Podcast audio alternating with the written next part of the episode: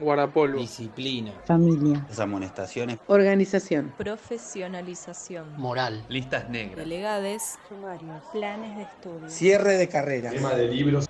Desapariciones forzadas. Recuperar el espacio donde están los sueños colectivos.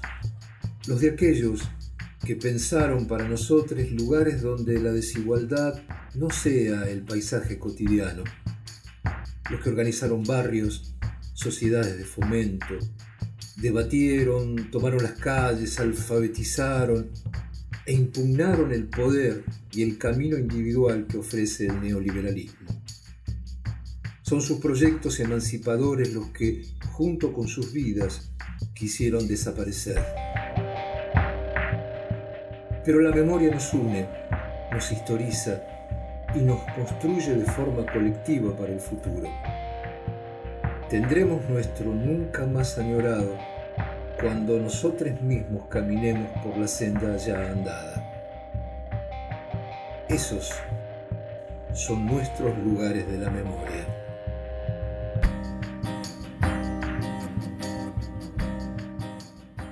La escuela siempre fue y será un lugar de disputa. Las niñas, los jóvenes y sus docentes están en la mira del Estado, la Iglesia, los poderes concentrados, pero son también la esperanza del pueblo que siempre desea y lucha por un mundo mejor. Lo que sucede cada día en cada aula del país define qué rumbo estamos marcando. Durante el terrorismo de Estado argentino, las escuelas sufrieron múltiples violencias. Desde 1974, las desapariciones y las ejecuciones de docentes y estudiantes producidas por la AAA fueron moneda corriente. Cuando en 1976 la Junta Militar tomó el poder, comenzó a construir una política educativa propia. Su bandera fue la limpieza ideológica. Las escuelas de Merlo no escaparon a este proceso. El terror atravesó sus patios. La institución educativa ha sido alcanzada y afectada por la prédica y el accionar de nefastas tendencias ideológicas, cuyo objetivo es la destrucción de los valores que sustentan y definen la argentinidad.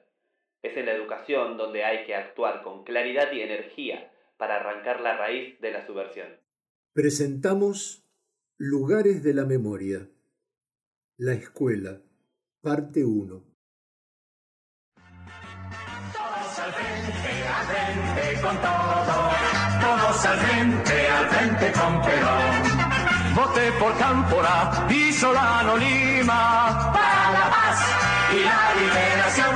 Compañeros, compañeras, la elección ya está resuelta. Ganaremos la primera y no habrá segunda vuelta. Cámpora y Solano Lima. Los hombres de frente y de Perón. El 11 de marzo de 1973 terminaban los casi 18 años de proscripción política al pueblo. Las elecciones daban como ganador a Héctor Cámpora. En Merlo el peronismo no se presenta a elecciones. La conflictividad interna hace que gane el candidato menos pensado, el radical Francisco Tomeo. La política forma parte de la vida de los jóvenes de Merlo. Crecidos a la par de la violencia estatal, las dictaduras, la prohibición del peronismo y las luchas obreras.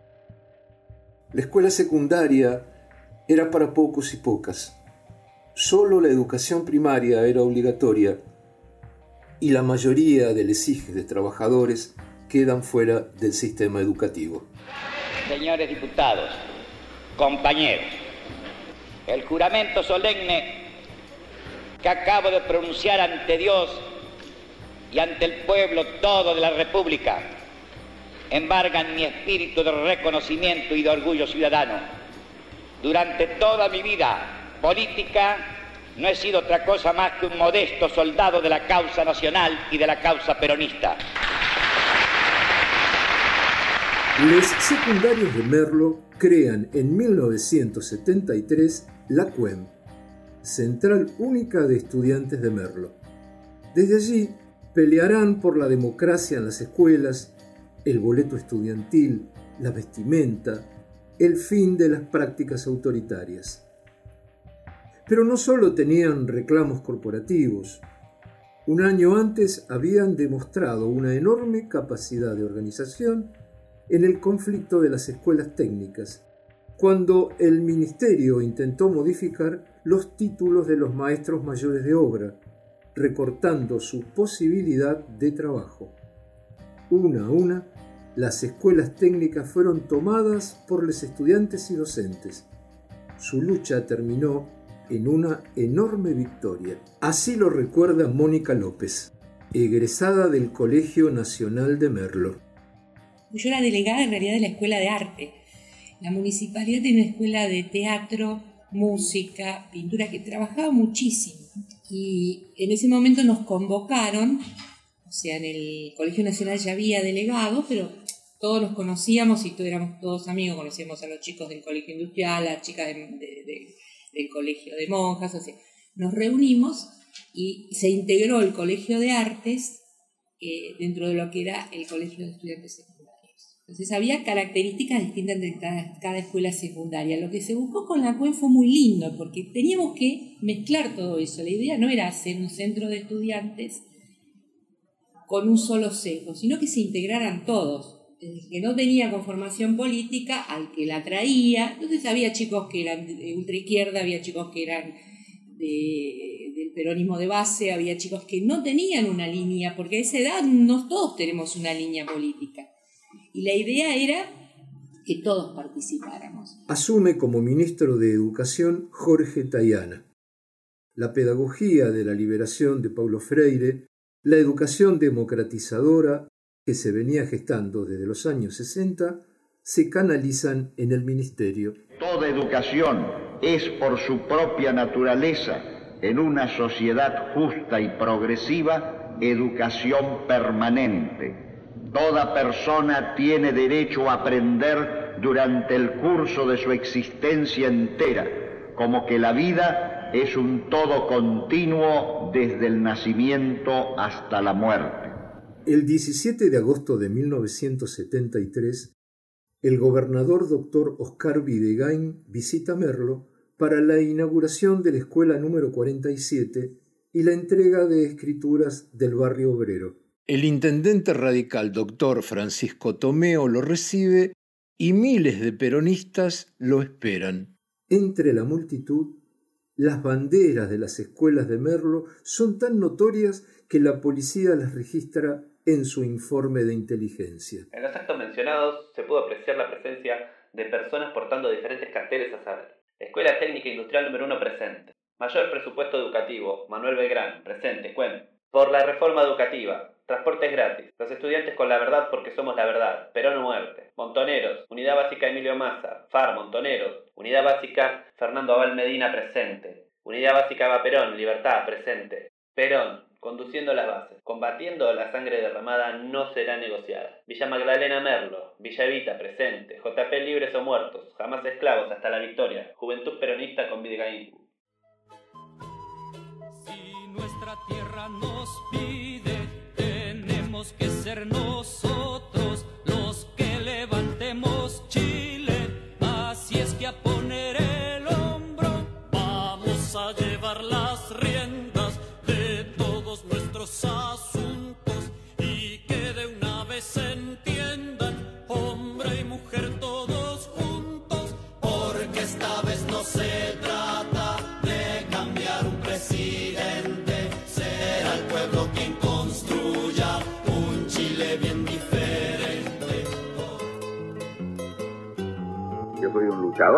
de toda mi vida.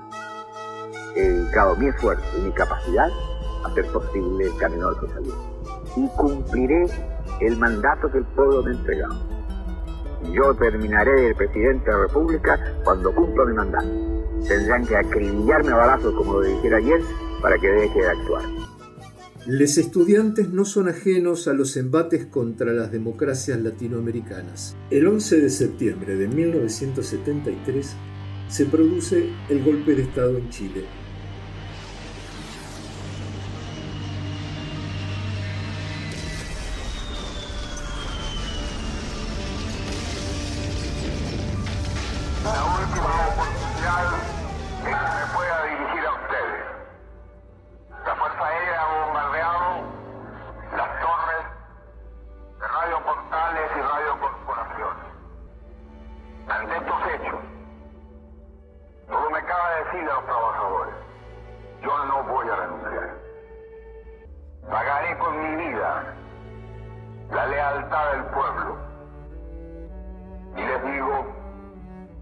Tengo la certeza que la semilla que entregáramos a la conciencia digna de miles y miles de chilenos no podrá ser cegada definitivamente.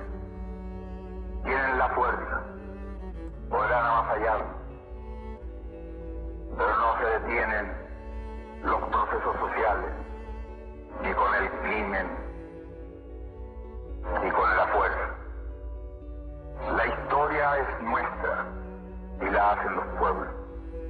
El pueblo debe defenderla, pero no sacrificarla.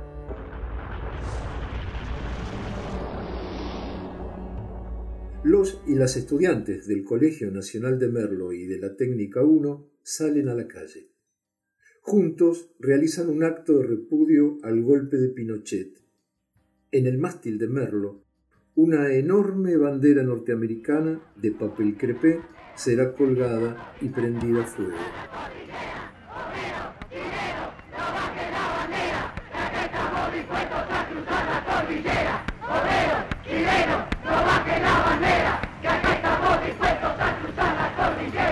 En el año 1973, la CUEM se hace cargo de La Estudiantina, una fiesta que se realizaba en San Antonio de Padua. Cada colegio hacía una carroza, entonces había una lucha a ver quién hacía la carroza más linda, era para el Día de la Primavera y el Día del Estudiante. Había puestos que manejaban las cooperadoras, se juntaba plata para las cooperadoras y se juntaba bastante para las cooperadoras. Y había concursos de poesía, con distintos concursos de arte que se iban haciendo, se pedía artistas que fueran de, jurados. Y hubo un año que peleamos en el Consejo Deliberante organizarla la CUEN y la organizamos y la organizamos a pesar de que nos hicieron las 20.000 cosas. Los conflictos quedaron plasmados en la solicitada en el diario local Los Principios el 28 de septiembre de 1973. La CUEM ha encontrado infinidad de contratiempos provenientes de casi todos los sectores del partido. Sabemos que demasiados intereses los mueven, mucho más ambiciosos que los nuestros, pero es necesario que sepan todos aquellos que buscan nuestro retroceso que no nos achicamos, porque sabemos que nuestra lucha es honesta y verdadera. Las amenazas que recibieron nuestros integrantes solo demuestran que es fácil escudarse bajo el anonimato para seguir atacando. Vamos a continuar nuestra marcha como sea. Les estudiantes tienen reclamos que tocan intereses económicos. El boleto estudiantil es uno de ellos. Salió de Merlo el primer proyecto de medio boleto estudiantil, que después fue lamentablemente eh, la, base de esa persecución del Noche del Lápiz es en realidad el primer grupo que presenta durante el año, mira, no estoy segura si fue el 73 o 74, el primer proyecto de medio eh, boleto estudiantil en la provincia de Buenos Aires es la Cuen de Merlo. Nos fuimos en el trencito a La Plata con nuestro proyectito, nos dijeron que había un diputado de Morón que recibía a todo el mundo, que era Rómulo Spagnolo, que era un hombre de la UOCRA, divino, porque abrió la puerta y nos vio todas estas caras de chicos y nos llevó a ver cómo se iniciaba un proyecto, que eso es tan interesante para un chico. Una cosa es leerlo, otra cosa es que te lleven con el proyecto y vos veas. Ese proyecto consiguió media sanción, no pasó senadores. Y ese fue un proyecto que después se retomó, lo retomaron ya después del 75, 76, los chicos de La Plata.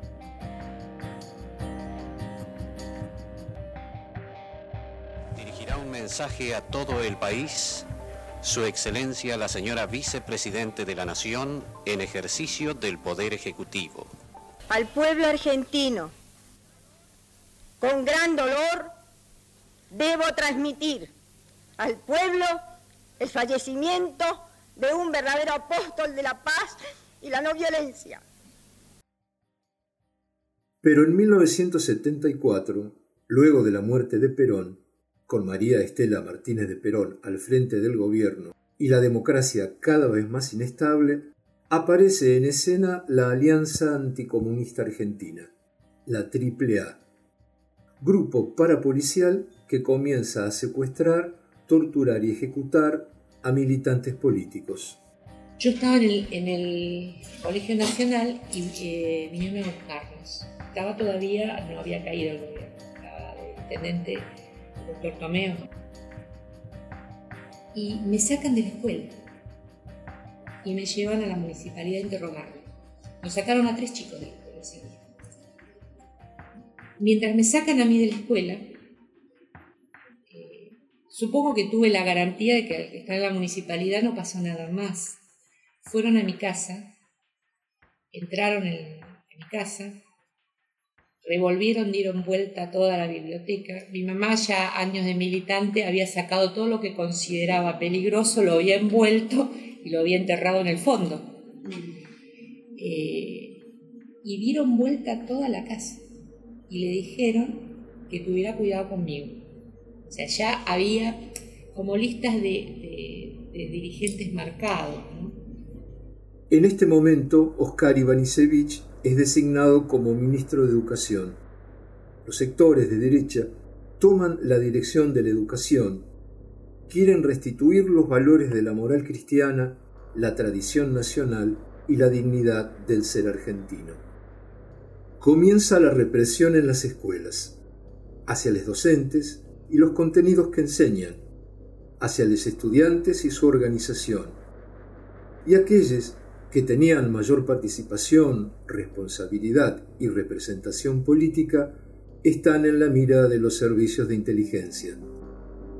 En la Escuela Técnica de Merlo, el director Enrique Vázquez entrega docentes.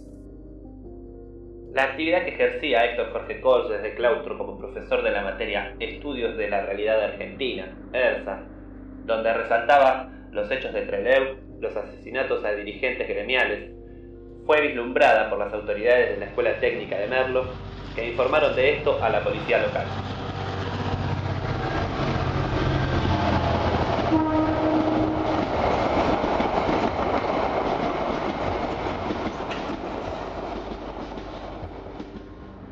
La policía de Merlo actúa. Jorge Cols y la maestra María del Carmen Baldi son detenidos. Pasan sus días en la comisaría primera de Merlo. Se los acusa de violar la ley 20.840 por haber pintado una frase de Che Guevara en una pared cercana a la estación del ferrocarril Sarmiento.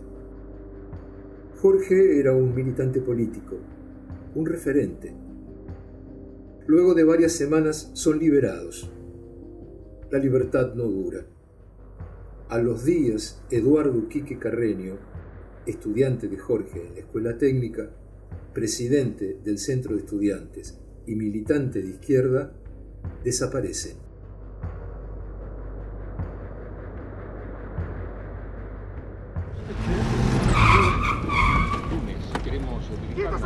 El 12 de diciembre de 1974 a la medianoche, por lo menos cinco autos se detienen en la calle Lombú, rodean la casa de la familia Coles.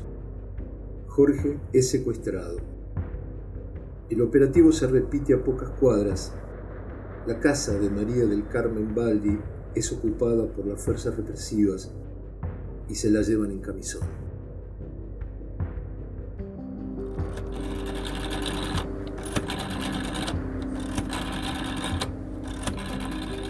Un llamado al diario Crónica informa la presencia de dos cadáveres en el kilómetro 36 de la Panamericana. Son los cuerpos acribillados de los maestros de Merlo. 19 de diciembre de 1974, el cuerpo asesinado de Eduardo Quique Carreño aparece en la matanza. El informe policial encubre la verdad. Las escuelas se sumergen en el horror y comienza la resistencia.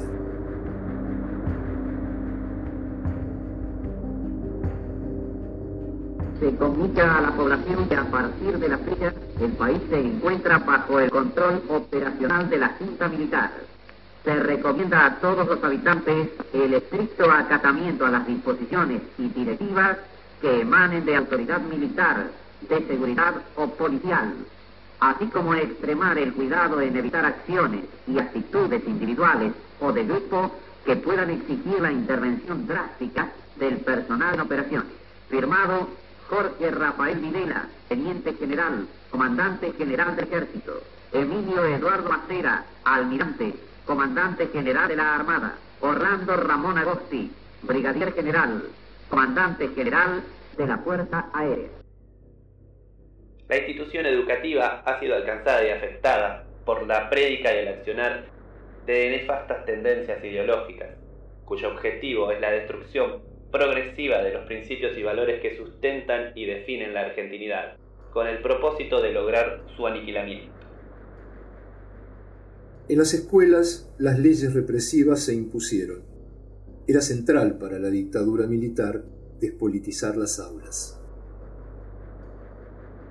Se impuso un nuevo régimen disciplinario que clasificaba las faltas de conducta y el desaliño personal.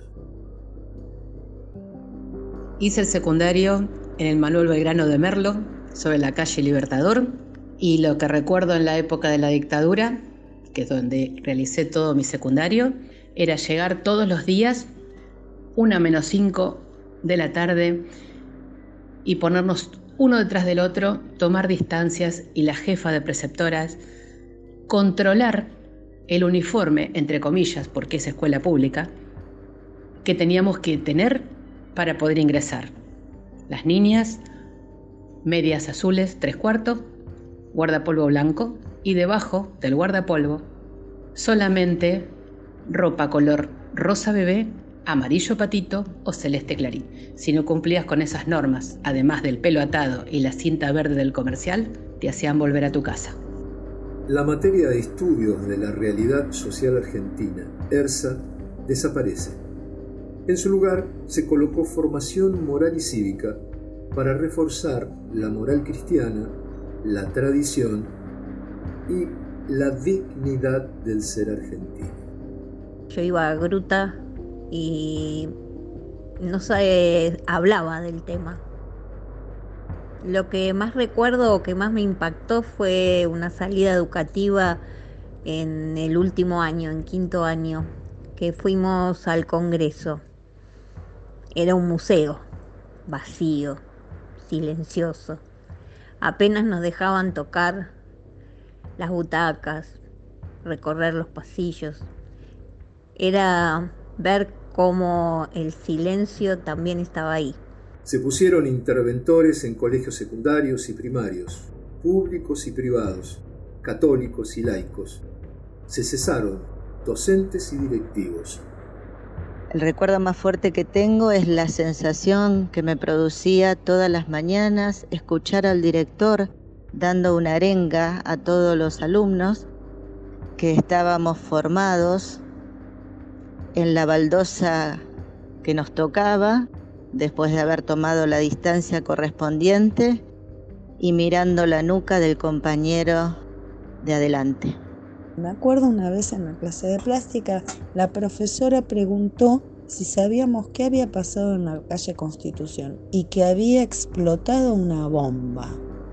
Entonces nos empezó a dar consejos, que no nos teníamos que juntar con cualquiera, que nos teníamos que cuidar, no vaya a ser que nos pase como esa maestra que vaya a saber uno en qué andaba. Con el operativo Claridad se comenzó a identificar de manera sistemática a docentes y estudiantes. Se confeccionaron listas negras que derivaron en desapariciones, asesinatos, encarcelamientos y exilios forzados. Los funcionarios militares adoctrinaban a los supervisores. Ustedes colaboren, denuncien, que esas denuncias no son delaciones. Nosotros revisaremos los antecedentes y si son responsables, quédense tranquilos, que los vamos a hacer pomada. Cursé la primaria en el Instituto Domingo Faustino Sarmiento de San Antonio de Padua. Entre todos pudimos reconstruir una tarde en que nos pusieron a toda la matrícula de la escuela encerrados en el comedor de la escuela Era un salón muy grande que tenía cortinas, que corrieron las cortinas y al que espiaba por las cortinas nos, los retaban. Lo que supimos después, después de muchos años, ¿no? con el advenimiento de la democracia, es que se habían llevado a una maestra jardinera. A pesar del terror, la resistencia recorría las aulas. La dictadura nos dejaría enormes dolores sociales. De los 30.000 detenidos desaparecidos, 127 son de Merlo, 12 eran maestros y 4 estudiantes secundarios. A pesar del intento de transformación, las escuelas siguieron construyendo espacios de democracia, con cooperadoras solidarias, maestros y maestras comprometidos y estudiantes organizados en centros de estudiantes. Los proyectos emancipadores fueron imborrables. En un lugar, la escuela.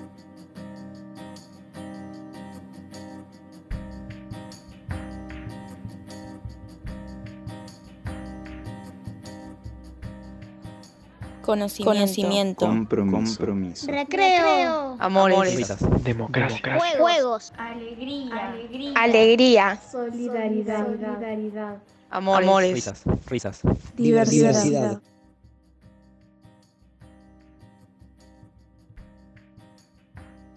Este podcast fue realizado por la Dirección de Derechos Humanos del municipio de Merlo. Guión, Georgina Gabuzzi. Narrador, Eduardo Bravo. Edición, Daniel Uranga y Lucía Gabuzzi.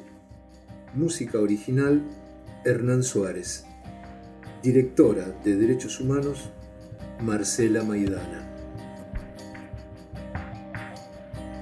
Agradecemos a todos los que pusieron sus voces para hacer posible este podcast.